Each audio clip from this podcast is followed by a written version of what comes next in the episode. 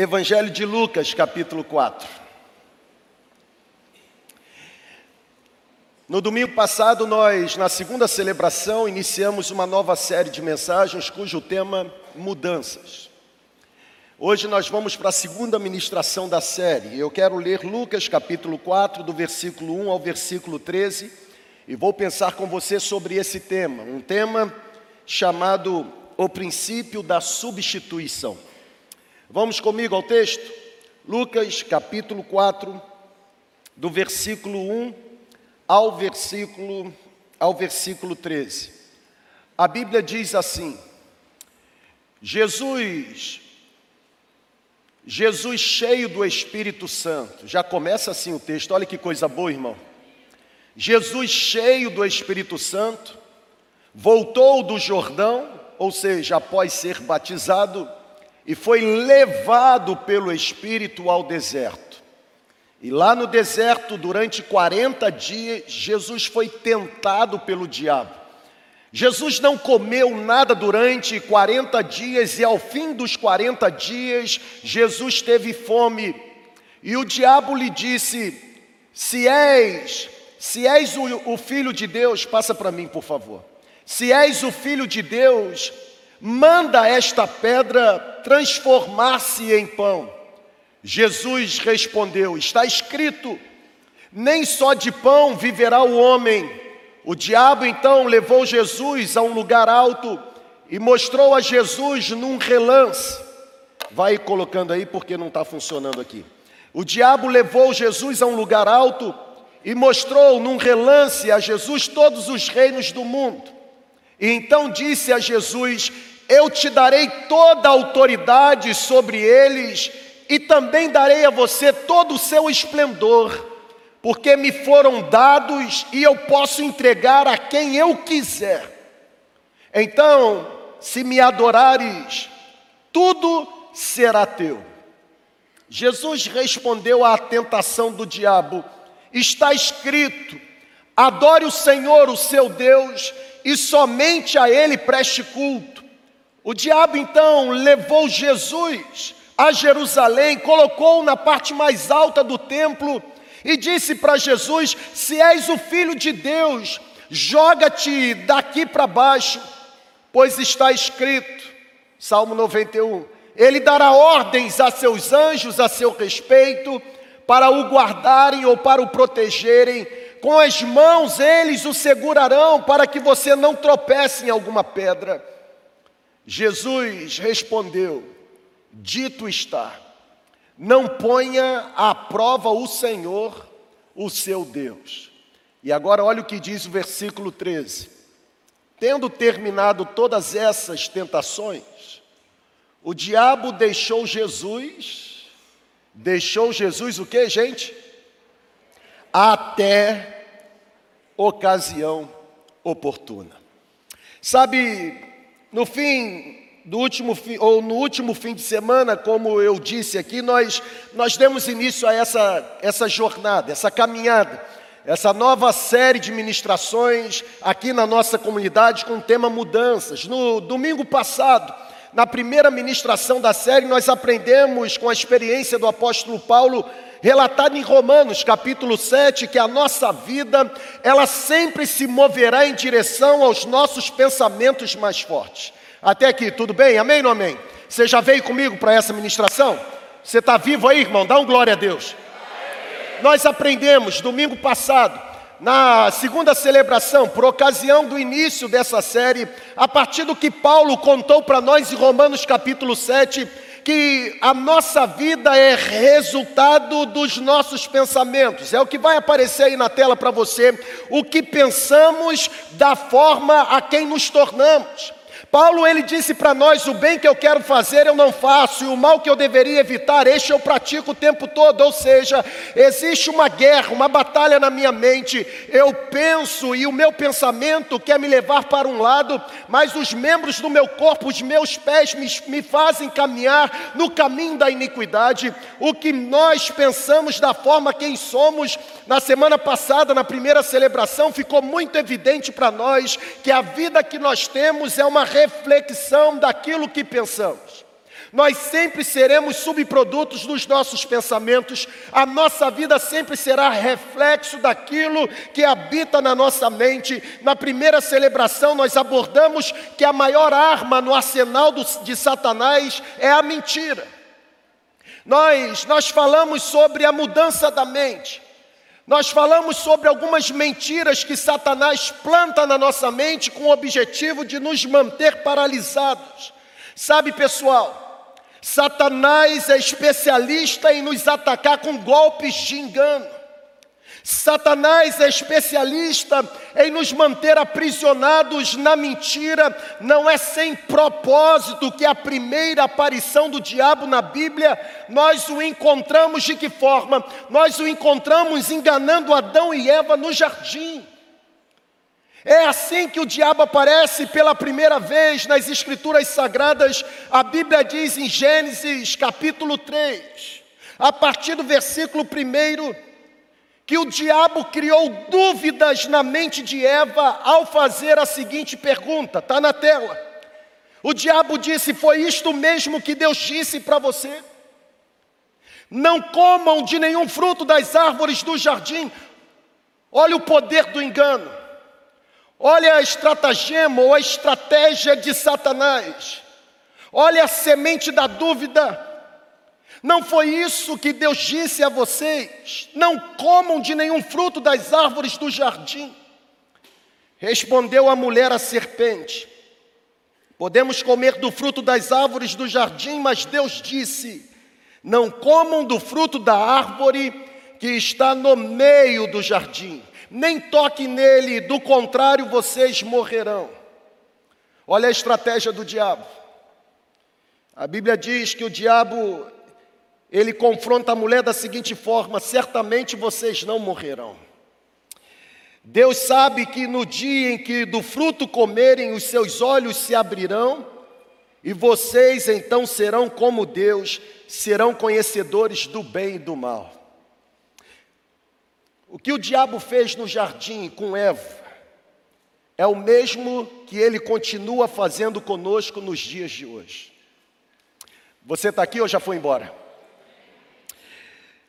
Por conta desse poder de persuasão, por conta das garras do engano, o objetivo do inimigo sempre será nos manter paralisados pelas mentiras mentiras que chegam aos nossos ouvidos como se fossem verdade.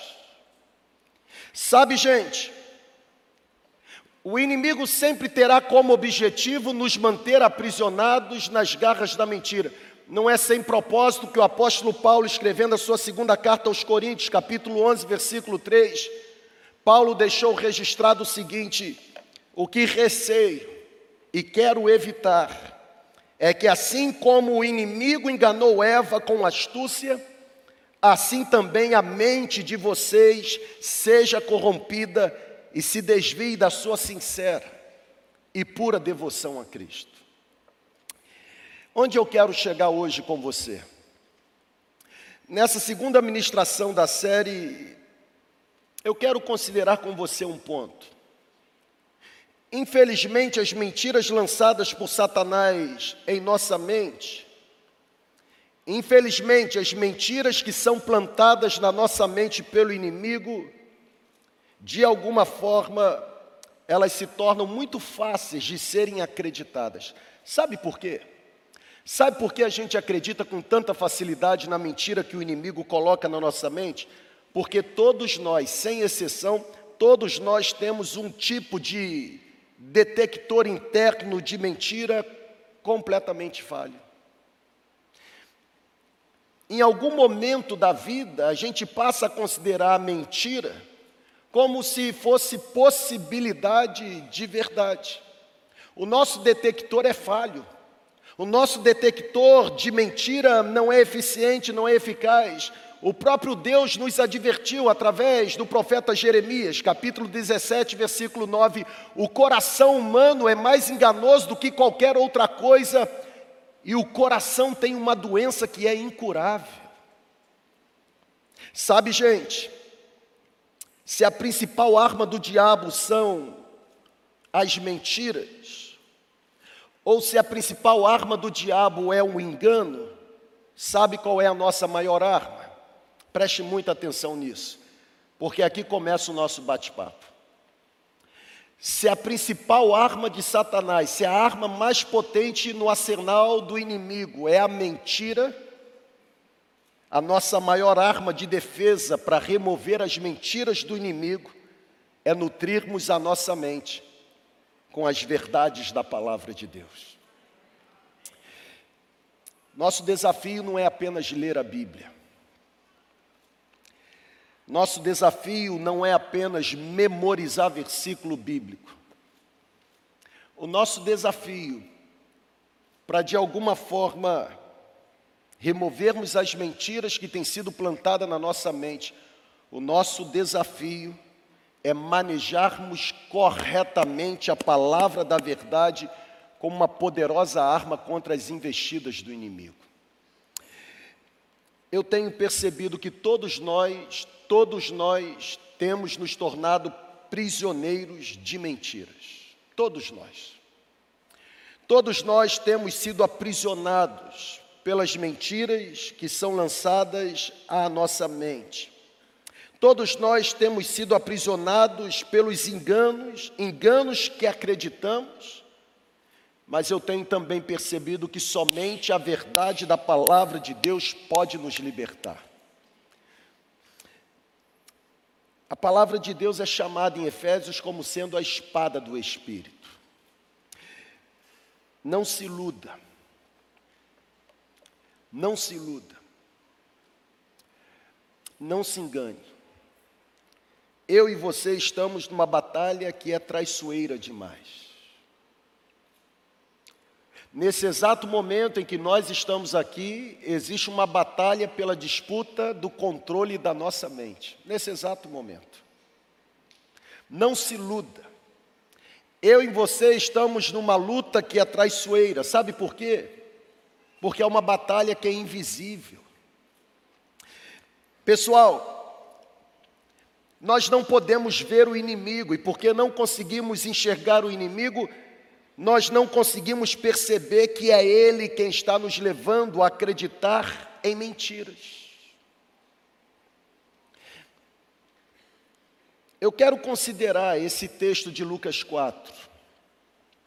Eu quero considerar a tentação sofrida por Jesus e quando eu olho para a tentação de Jesus, eu concluo que constantemente, a exemplo do que aconteceu lá, constantemente o diabo está tentando fazer com que eu e você mordamos as iscas das mentiras, para que a nossa mente se torne mente infrutífera, para que a nossa mente seja capturada, para que eu e você permaneçamos aprisionados.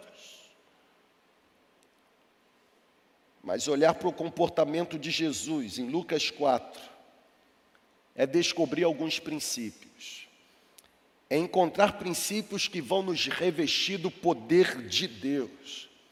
E uma vez revestidos do poder de Deus, qualquer fortaleza construída por mentira, pelo poder de Deus, poderá ser destruída para a glória de Deus. Por isso eu quero dar a você dois princípios nessa noite. Nessa série sobre mudanças, aplicando o princípio da substituição. Eu quero, no primeiro momento, olhar para Lucas 4, a experiência de Jesus, e compartilhar com você sobre o princípio do seguinte: substitua as mentiras plantadas por Satanás pelas verdades encontradas na palavra de Deus. Esse é o princípio da substituição. Você tem controle sobre a sua mente. E você é capaz de substituir todo pensamento enganoso, mentiroso, por promessas plantadas na palavra de Deus. Quando eu olho para Lucas 4, do versículo 1 ao versículo 13, eu encontro Jesus. Jesus tinha sido batizado. No batismo de Jesus aconteceu aquele fenômeno o Espírito vem como uma pomba, o céu se abre uma voz é ouvida, e essa voz diz: Este é o meu filho amado, em quem eu me agrado, em quem, em quem eu tenho prazer. Jesus, após o seu batismo, a Bíblia diz que Jesus é conduzido para o deserto. E lá no deserto, Jesus, ou Jesus, jejua por 40 dias, 40 noites. O texto que nós lemos afirma que após o período dos 40 dias, Jesus teve fome, e aí começa, começa o cenário. Porque Jesus teve fome, o diabo ele sugere que Jesus transforme pedra em pão. Perceba uma coisa: da mesma forma que o inimigo atuou com Adão e Eva, ele agora ele tenta desviar Jesus do propósito divino. Ele começa dizendo: "Se tu és o filho de Deus, transforme este esta pedra em pão". De que forma Jesus respondeu às mentiras de Satanás? de que forma Jesus reagiu ao poder do engano que Satanás manifestou sobre Eva e agora estava tentando manifestar sobre o Filho de Deus. Versículo 4 diz que Jesus responde a Satanás da seguinte forma: está escrito. Não nem só de pão viverá o homem, mas de toda palavra que procede da boca de Deus. Ou seja, Jesus refutou a investida do inimigo citando Deuteronômio 8:3. Está escrito: Você quer plantar incerteza, dúvida na minha mente, mas eu vou substituir a sua investida por aquilo que está escrito pela verdade da palavra de Deus, Satanás não foi capaz, nesse primeiro momento, de alguma forma vencer o Filho de Deus. A Bíblia diz que porque a sua primeira tentativa fracassou, Satanás agora começa a atacar Jesus por um ângulo diferente. A Bíblia diz que Jesus é levado para um monte alto. E do alto daquele monte todos os reinos do mundo lhe são mostrados. E Satanás lhe oferece entregar todos os reinos, se simplesmente o Filho de Deus se prostrasse adorando o inimigo. Só que Jesus, mais uma vez, Jesus responde à investida do diabo de que forma? Substituindo mentira pela verdade da palavra, ele diz: Está escrito. Está escrito: adore o Senhor, o seu Deus, e somente a Ele preste culto. Ou seja, Jesus cita Deuteronômio 6,13.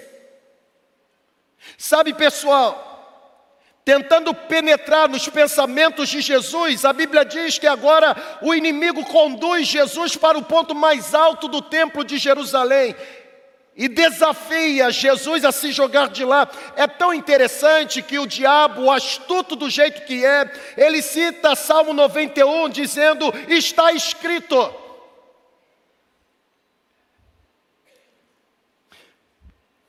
Está escrito, pode se jogar daqui, porque aos anjos dará ordens a seu respeito, e os anjos com as mãos guardarão você para que não tropece em alguma pedra. Isso foi a gota d'água para Jesus. Porque no momento que o diabo traz essa investida, Jesus permanecendo firme, ele responde com evidência, com exatidão, com convicção: dito está. E o que está escrito? Não ponha à prova o Senhor, o seu Deus. Jesus cita Deuteronômio 6,16. E aqui está o cerne da questão. Até aqui. Amém ou não amém? Aqui está o cerne. Por quê? Porque, da mesma forma como Jesus se comportou diante das investidas do inimigo, da mesma forma que Jesus reagiu às mentiras semeadas por Satanás, da mesma forma eu e você também devemos nos comportar. É por isso que o salmista diz: Eu guardei a tua palavra onde? É óbvio que o coração não é onde está bombeando o sangue. Eu guardei a tua palavra no meu coração, no meu entendimento, para eu não pecar contra ti.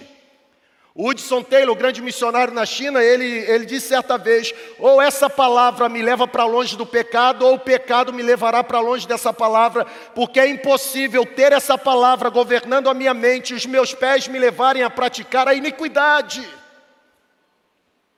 Da mesma forma que Jesus substituiu mentira pela verdade da palavra, nós também devemos nos comportar, pessoal. Nós devemos usar a mesma abordagem ou a mesma estratégia que Jesus usou. Preste atenção numa coisa: três vezes, três exemplos, três tentações diferentes, e Jesus refutou todas as mentiras do diabo usando as verdades da palavra de Deus. Aqui está o princípio da substituição. Sabe, eu e você podemos e devemos remover as, as sementes de mentiras que estão sendo plantadas em nós. Nós podemos e devemos remover todo o engano, substituindo toda essa investida do diabo pelas verdades da palavra de Deus. Como discípulos de Jesus, a nossa prioridade não é apenas ler a Bíblia. Como discípulos de Jesus, a nossa prioridade não é apenas conhecer a letra. Como discípulos de Jesus, o nosso grande desafio é manejar corretamente a espada do Espírito contra as mentiras do diabo. É exatamente o que o apóstolo Paulo diz para o seu filho na fé Timóteo. Paulo diz o seguinte: procure apresentar-se a Deus aprovado como obreiro que não tem do que se envergonhar e que maneja corretamente a palavra da verdade. Não está aqui no, no meu esboço, mas me permita, sinto no meu espírito que devo compartilhar isso com você. Manejar corretamente a palavra da verdade não é usar a Bíblia como pretexto para dar sentido às minhas argumentações pessoais. Usar corretamente ou manejar corretamente a palavra da verdade não é usar a Bíblia como testificação de alguma forma que eu quero construir fora da palavra. Hoje o nosso maior desafio é discernir quando Deus está falando e quando Deus não está falando. Porque hoje o que acontece a todo tempo é gente se apresentando para nós dizendo que Deus está falando. E até onde é Deus falando? ou até onde é o desejo humano, de alguma forma, comunicando. Até onde vem de Deus e até onde é subproduto da minha mente. Até onde é voz de Deus e até onde é explosão dos meus desejos pessoais. Cuidado, irmão. Porque o diabo tentou persuadir Jesus citando o Salmo 91. Texto sem contexto, é pretexto e tem que acabar no sexto. A gente precisa manejar corretamente a palavra da verdade. Não ser agarrado pelas mentiras de Satanás é ter luz na nossa mente. Sabe, talvez o diabo esteja plantando mentiras na sua mente hoje, nesse exato momento, seja aqui no prédio ou seja por meio da conexão. Eu quero nesse exato momento parar um pouquinho e fazer um exercício com você. Pode ser que algumas mentiras estejam sendo semeadas na sua mente, como por exemplo, o pecado que você cometeu condena você até o final, logo você não tem jeito. O pecado que você cometeu foi tão grave que a mentira que está sendo plantada na sua mente é que para esse tipo de pecado que você cometeu não existe remissão. Eu quero, no poder do Espírito, abrir a sua mente com a verdade da palavra. E a verdade da palavra diz que se confessarmos os nossos pecados, Ele é fiel e justo para nos perdoar o pecado e nos purificar de toda injustiça. Sabe, não há ninguém tão sujo que não possa voltar a ser limpo pelo poder da graça de Jesus. Não há pecado, por pior que seja, que possa sobrepujar a ação da graça do Senhor Jesus. Não há gente tão pecaminoso nessa terra que não pode ter a vida transformada se o poder da graça reinar. Você não pode aceitar as mentiras de Satanás. Existe verdade da palavra para você. Mas quando eu olho para esse texto, Lucas capítulo 4, eu não apenas percebo Jesus substituindo mentira pela verdade da palavra, como num segundo momento, um segundo princípio que eu compartilho. é que eu encontro Jesus sendo guiado pelo Espírito da Verdade. Logo, se você deseja sair dessa prisão, se você deseja ter os seus braços completamente libertos dessa algema, se você deseja vir para fora mesmo, saindo desse ambiente de opressão, você precisa ser guiado pelo Espírito da Verdade. A Bíblia, em Lucas 4, começa dizendo que Jesus, na plenitude do Espírito Santo, ou seja, Jesus cheio do Espírito Santo, Jesus foi levado pelo Espírito. Jesus foi conduzido ao deserto pelo Espírito. Olha para cá, por favor. Eu não quero entrar no mérito do local para onde Jesus está sendo conduzido. Eu não quero entrar no mérito do que Jesus enfrentaria lá no deserto. Eu quero apenas ressaltar quem foi o condutor. Quem conduziu Jesus para o deserto? A Bíblia diz: cheio ou na plenitude do Espírito, Jesus foi conduzido, foi levado pelo Espírito para o deserto. Ou seja, ser guiado pelo Espírito é o importante antídoto contra as investidas do diabo. É por isso que Paulo, quando escreve a sua carta aos Gálatas, fazendo o rompimento com o judaísmo, Paulo diz o seguinte: se vocês vivem no Espírito, vocês também devem andar no Espírito Santo. A propósito, João capítulo 16, versículo 13, momento em que Jesus está preparando os discípulos para a sua morte. A Bíblia diz que Jesus, olhando para os discípulos, diz: Eu irei eu voltarei para o Pai. Vocês vão ficar tristes, mas a tristeza de vocês será por um, um momento breve. Alguns irão sorrir, outros irão se entristecer, mas chegará o momento, está lá em João 3,16: chegará o momento em que a alegria que irá invadir vocês, essa alegria jamais poderá ser arrancada. E Jesus diz: Eu vou, mas não deixarei vocês sozinhos. Por quê? Porque virá o Espírito Santo que guiará vocês a toda a verdade. No Espírito Santo não há engano. Reaja aí, irmão. No Espírito Santo não há mentira. A vida no Espírito Santo é uma vida de retidão. Nós podemos ser guiados pelo Espírito da Verdade. Somente o Espírito da Verdade pode remover quaisquer crenças inúteis que possam existir em nós. Somente o Espírito Santo, o Espírito da Verdade, pode arrancar de nós qualquer crença que não esteja firmada em Sua palavra. Sabe, pessoal, eu não sei se você, se você já conhece o Espírito Santo. Mas eu quero nessa parte final do meu compartilhamento com você tentar facilitar o processo para que hoje você tenha uma experiência com ele, talvez uma experiência que você nunca teve. Porque o Espírito Santo não é a terceira pessoa da Trindade, até porque a Bíblia nunca o classificou dessa forma. Até porque terceira pessoa ninguém se lembra, não é verdade? Quem foi o terceiro colocado na Copa do Mundo de 2018? Você não sabe, nem eu. A gente não lembra do terceiro lugar. Na verdade, a Bíblia, quando apresenta o Espírito Santo, não apresenta como terceira pessoa. A Bíblia, quando apresenta o Espírito Santo, apresenta como sendo o mesmo que o Pai e que o Filho. Atos capítulo 5, quando Ananias e Safira retiveram parte do dinheiro e mentiram.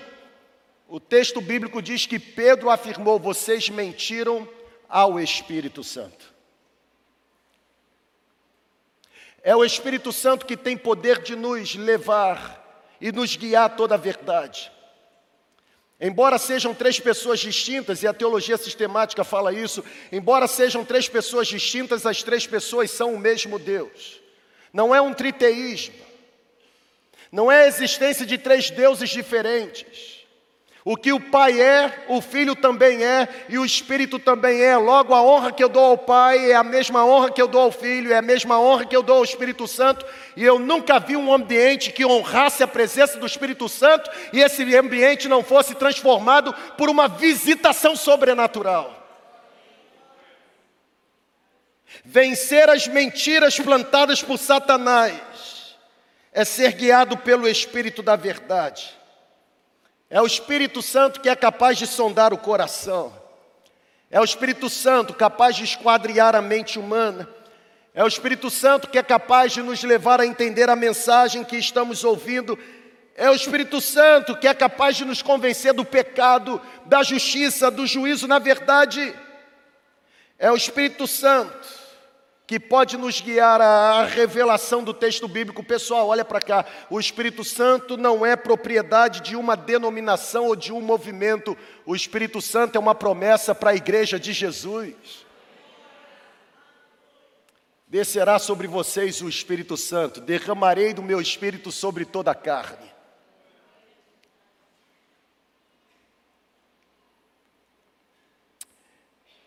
Eu penso que que a gente precisa ser guiado pelo Espírito da verdade. É o Espírito Santo que foi enviado para revelar Jesus para nós. O Espírito Santo foi ele quem foi enviado para capacitar a igreja e empoderar os cristãos para o cumprimento de uma missão. Eu sempre uso esse, essa frase do do saudoso pregador inglês, o John Stott. Antes de Deus enviar a igreja ao mundo, enviou o Espírito Santo à igreja, porque a igreja só é igreja por causa da presença e poder do Espírito Santo. Nesse exato momento, quem está cuidando de você, cuidando da sua mente e levando você a compreender princípios que estão sendo compartilhados, não é a minha eloquência, poder de oratória, capacidade intelectiva, capital de conhecimento, é a ação do Espírito Santo sobre você. A presença do Espírito Santo é um presente que Deus nos deu.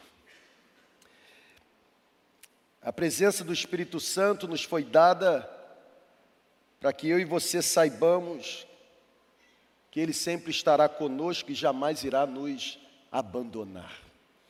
Sabe, gente, o Espírito Santo é uma pessoa. Eu quero apresentar a você. Ele fala, ele fala conosco, ele escuta. Na verdade, a Bíblia diz que ele ensina, a Bíblia afirma que é o Espírito Santo quem nos santifica, a Bíblia diz que é o Espírito Santo quem intercede por nós com gemidos inexprimíveis. Sabe por que eu e você precisamos ser guiados pelo Espírito da verdade? Porque sem o Espírito Santo não existe vida cristã verdadeira. Sem o Espírito Santo, a jornada espiritual se torna seca. Sem o Espírito Santo, a vida cristã se torna monótona, sem sentido, sem graça, vazia. Sem o Espírito Santo não existe comunhão com Deus. Sem o Espírito Santo, a igreja se transforma em qualquer outra coisa menos igreja. Sem Espírito Santo, nós nos tornamos um ajuntamento de gente compondo uma mera instituição religiosa. Sem o Espírito Santo não existe revelação do céu. Sem o Espírito Santo não há alegria verdadeira. Sem o Espírito Santo não há alegria plena. É a presença, é o poder do Espírito Santo que traz satisfação eterna para nós. Eu tenho aprendido que quando o Espírito Santo, que foi derramado lá no Pentecoste, eu tenho aprendido que quando o Espírito Santo enche alguém, a atmosfera muda. Começa a acontecer coisas que jamais aconteceriam se ele não se manifestasse. Sabe, gente, se vocês me permitirem nesse exato momento, porque Lucas 4, versículo 1 diz assim: cheio do Espírito Santo. Em algumas traduções aparece na plenitude do Espírito Santo. Se vocês me permitirem, o que os tradicionais chamam de plenitude do Espírito Santo e os pentecostais chamam de batismo com o Espírito Santo, eu quero nessa noite me arriscar a dizer para você que nada mais é do que do que batismo com poder e presença do Espírito Santo. Você precisa crer nisso. Você precisa ser batizado com esse poder. Você precisa ser batizado com essa presença. Porque somente alguém cheio do Espírito Santo será capaz de resistir às investidas de Satanás. O Espírito Santo não apenas lança luz à mente, mas o Espírito Santo lança fogo no coração. Não adianta ter a mente cheia de conhecimento se o coração não queima, não tem fervor espiritual. Sabe, o importante, o importante não é como a gente define, o importante é como a gente recebe. Tem gente querendo definir teologicamente, não, isso é plenitude, não, isso é revestimento, não, isso é batismo. Ô irmão, você pode chamar do jeito que você quiser. Na minha opinião, você só não pode ficar sem a experiência. Ou eu vou repetir porque você está dormindo, senão você já ia começar a queimar. Aqui, ó. Você pode chamar do jeito que você quiser, irmão. Não vou brigar com você sobre isso. O que você não pode é deixar de viver essa experiência. E sabe, para alegrar um pouquinho o seu coração, antes de vir para cá eu orei tanto. E pedi a Deus que Ele não deixasse que a gente terminasse essa celebração falando sobre o Espírito da Verdade, sem que pessoas no nosso meio, que nunca tiveram uma experiência, um batismo de poder, de presença e de fogo, experimentasse nessa noite. Eu penso que, que o fogo que está aceso no altar, pelo sopro do Espírito, poderá se alastrar.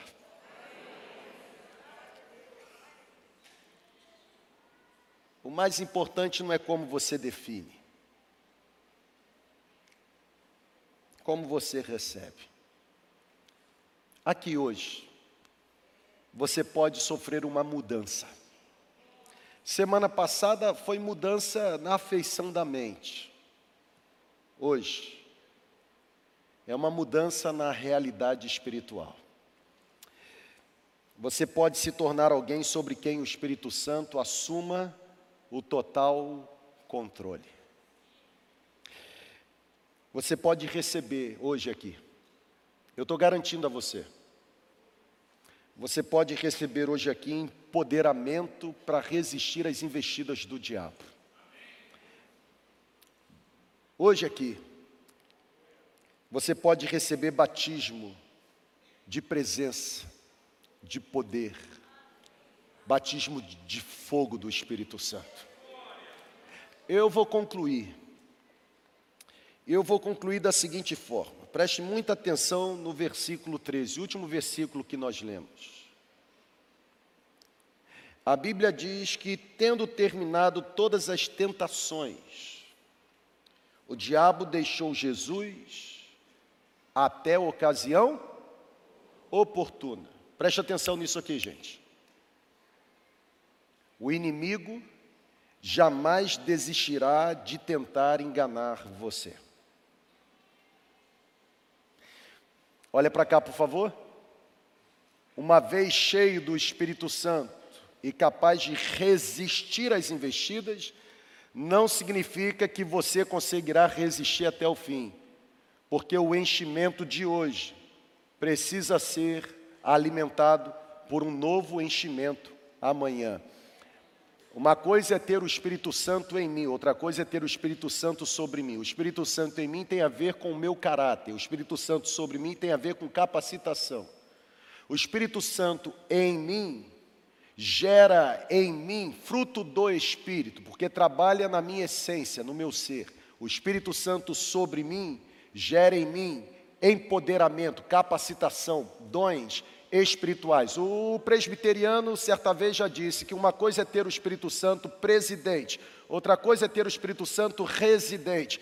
Tem gente que recebeu, mas não é governado por ele. É crente, recebeu, mas continua dia após dia se tornando jumento de Satanás.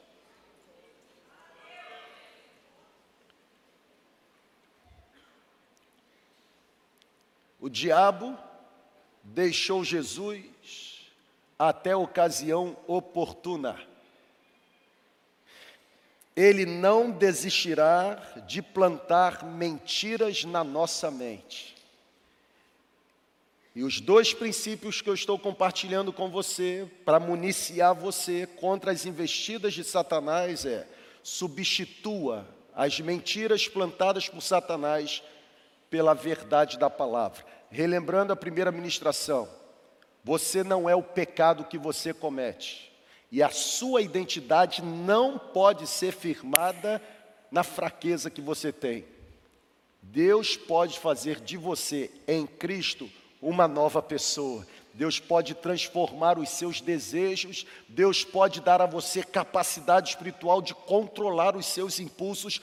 Deus não deseja que você continue sendo vencido pelas mentiras de Satanás. Deus deseja revestir você do poder da presença, do fogo do Espírito da verdade, para que nele você se torne capaz de resistir toda e qualquer tentação do diabo. A pergunta que eu faço para você é: o que você deseja fazer nessa noite? Você pode vencê-lo aplicando o princípio da substituição, você pode vencê-lo sendo guiado pelo Espírito da Verdade. Que tal você tomar a decisão nessa noite? Que tal você tomar a decisão de soltar as rédeas da sua vida?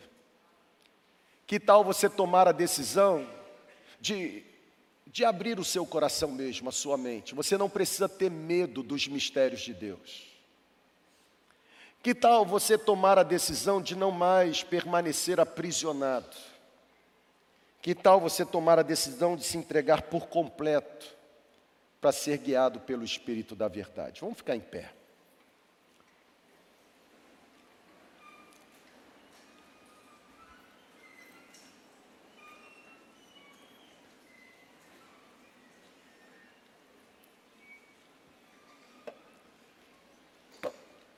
Você já conhece o Espírito Santo?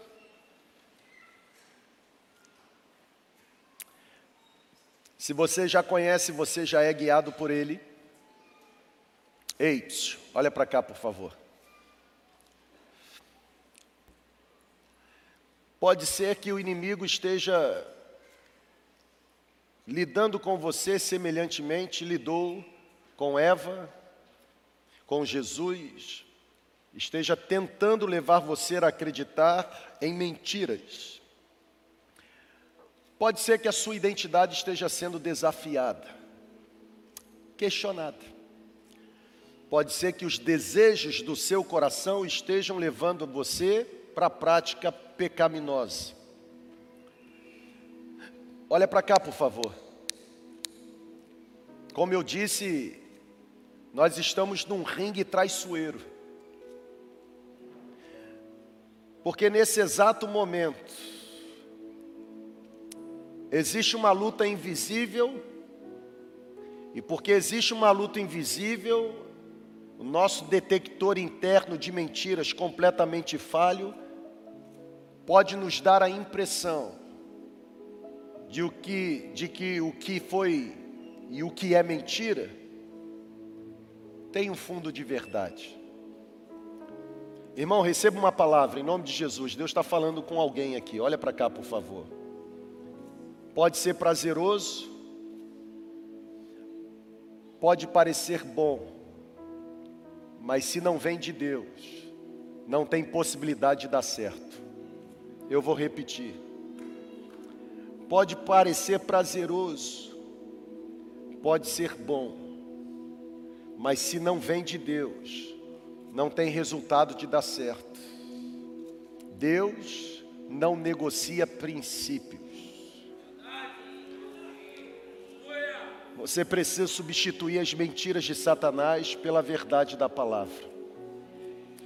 Mas se eu abrir mão disso aqui e não for desse jeito, como serão os próximos dias? Como eu vou sobreviver? Você vai sobreviver desde que você torne Jesus como único na sua vida e suficiente para você. Você tenta suprir a necessidade que você tem na fonte errada. Você precisa voltar para a fonte correta. Ele precisa ser suficiente para você. Eu quero começar a orar com você agora. Existem algumas mentiras plantadas na sua mente. Eu e você, sem exceção, esse auditório todo e principalmente aqueles que estão conosco pela internet. Não se engane, existe um auditório maior do que esse nesse exato momento conosco no universo online. E todos, sem exceção, possuem pontos de vulnerabilidade, todos. Os nossos pecados são apenas diferentes, se é que são diferentes, mas têm o mesmo fedor, o fedor da iniquidade. Mas olha para cá, por favor. Deus está nos dando essa série para que toda mancha de iniquidade seja retirada pela purificação causada pelo fogo do Espírito Santo. Você precisa ser guiado pelo Espírito da verdade. Qual é a mentira que está teimando e permanecer na sua mente? Tem promessa de Deus para você. Eu vou repetir: tem promessa de Deus para você. Mas você precisa ser guiado pelo Espírito da verdade. Eu queria que você se abrisse um pouquinho agora. Não tem técnica, não, irmão. Não tem técnica. Batismo com poder e presença não vem com manipulação da mente humana. Olha para cá, por favor. Batismo com poder e presença do Espírito Santo vem com entrega, arrependimento, quebrantamento. Que tal você agora começar a confessar os seus pecados? Que tal? Que tal agora você começar a abrir o seu coração e pedir Espírito Santo? me batiza com a tua presença, me encha com a tua presença. Os mesmos discípulos que receberam o Espírito Santo em Atos 2 foram os mesmos discípulos que voltaram a ser cheios pelo Espírito Santo em Atos 4. Olha para cá, por favor. Você deseja receber um batismo de presença e de poder nessa noite? Quem deseja, levante a mão aí. Se você deseja, mas tem que ser sincero, irmão. Tem que ser sincero. Feche seus olhos, por favor. Com a sua mão erguida. Comece a se entregar agora, mas se entrega mesmo, sem reserva. Sem reserva. Nós vamos ministrar sobre você essa canção. E eu vou pedir que o Espírito Santo venha sobre você de uma forma que você nunca experimentou. Que comece a queimar o seu coração. Que você comece a sentir calor espiritual você comece a se aquecer aí no seu ambiente. Que o Espírito Santo tome você agora por completo. Que o Espírito Santo comece a distribuir dons espirituais sobre você. Que Ele batize você mesmo com fogo nessa noite, sabe? Vida espiritual aquecida, incandescente. Vida espiritual incendiada para a glória de Deus. Será que você pode começar a clamar, irmão? Comece a pedir, Espírito Santo, venha sobre mim. Me enche, Espírito Santo. Se abra. Não tenha medo dos mistérios de Deus. Se abra. Se abra. Pode ser que Ele comece a dar a você experiências novas agora. Não tem problema. Deixa Ele tocar em você. Deixa Ele tocar em você. Deixa Ele tocar em você. Deixa Ele tocar em você.